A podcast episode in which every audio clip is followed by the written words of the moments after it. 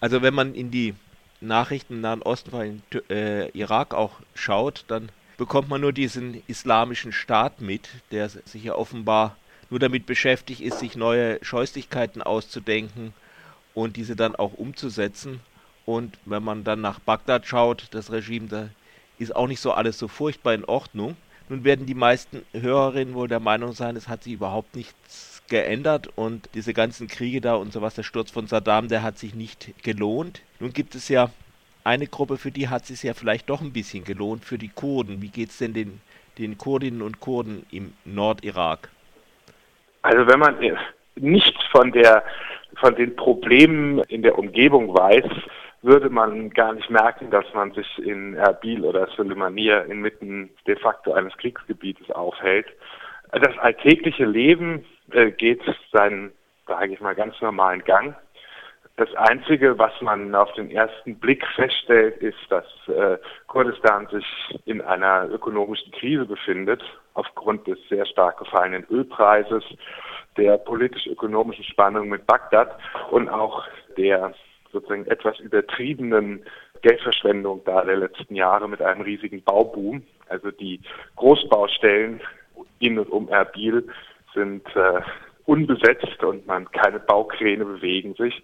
Aber ansonsten ähm, ist das ist das Leben weitestgehend äh, normal und äh, man beschäftigt sich mit allerhand alltäglichen Problemen, auch wenn von Erbil aus gesehen die Front äh, mit dem Islamischen Staat knapp 30 Kilometer entfernt ist.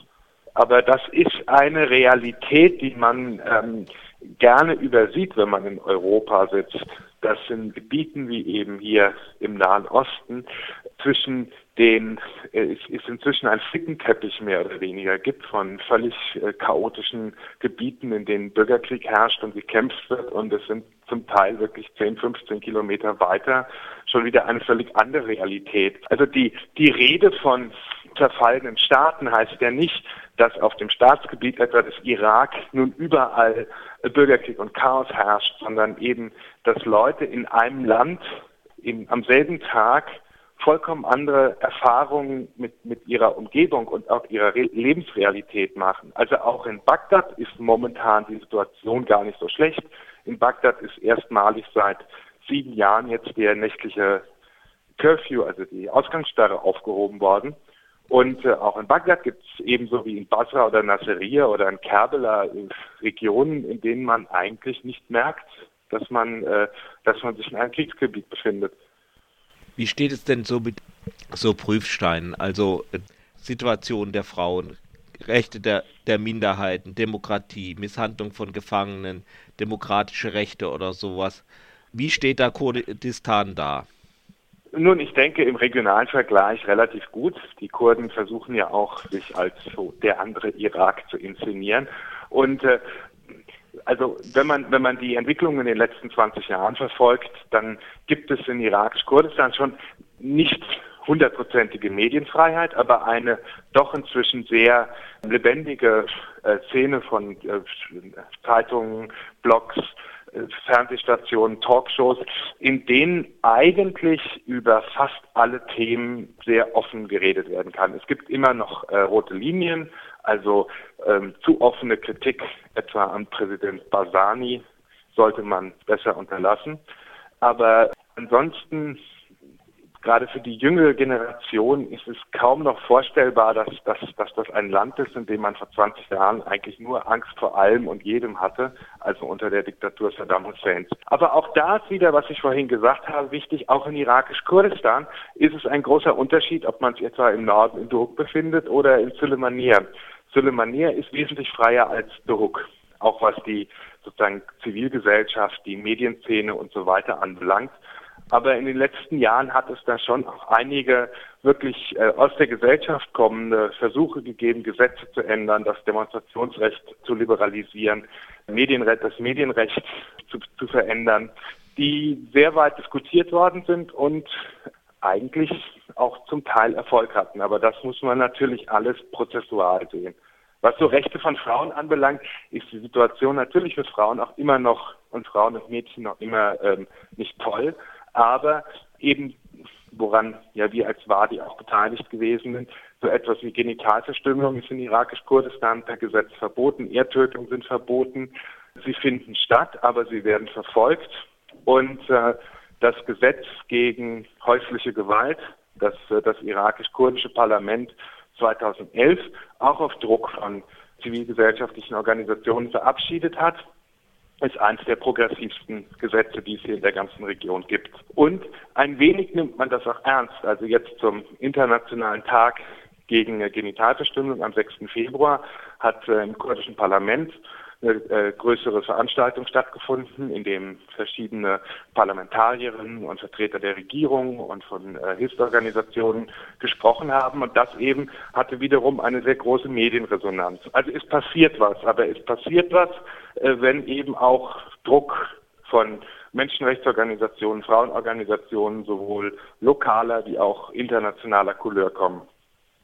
Von hier aus betrachtet ist es ja häufig so, dass Analysen gezogen werden, zu sagen, durch ihr Eingreifen haben die Amerikaner letztendlich dafür verantwortlich sind, dass der islamische Staat entstanden ist. Nun gibt es, wenn man sich gerade diese Angstmachtpolitik von diesem islamischen Staat ansieht und auch andere Kontinuitäten, eigentlich erinnert es ein bisschen an das Saddam-Regime. Kannst du dazu was sagen? In einer gewissen Hinsicht, ja, ich bin Angst und Schrecken verbreiten, brutal, sondern äh, Minderheiten verfolgen, ist nichts Neues im Nahen Osten. Das können diese alten äh, vermeintlich säkularen Diktatoren mindestens oder konnten es mindestens genauso gut, wie es jetzt die Islamisten tun.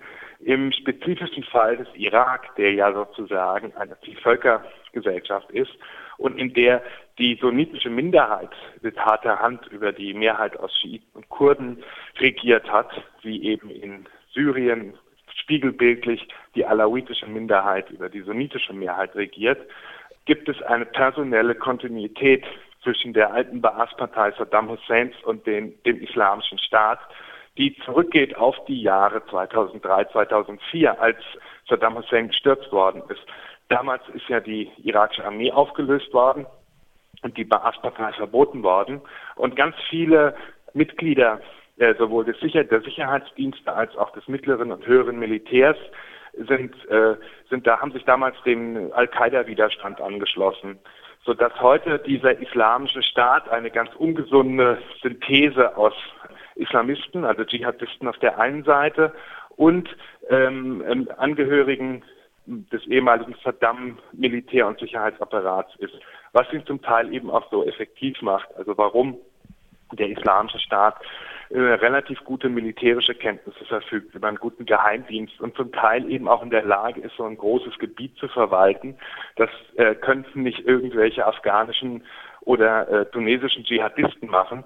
Dafür braucht es Leute mit dem entsprechenden Know-how und die stellt eben sozusagen das alte Saddam-Regime oder das gestürzte Saddam-Regime zur Verfügung, weil man viele ideologische Gemeinsamkeiten auch hat.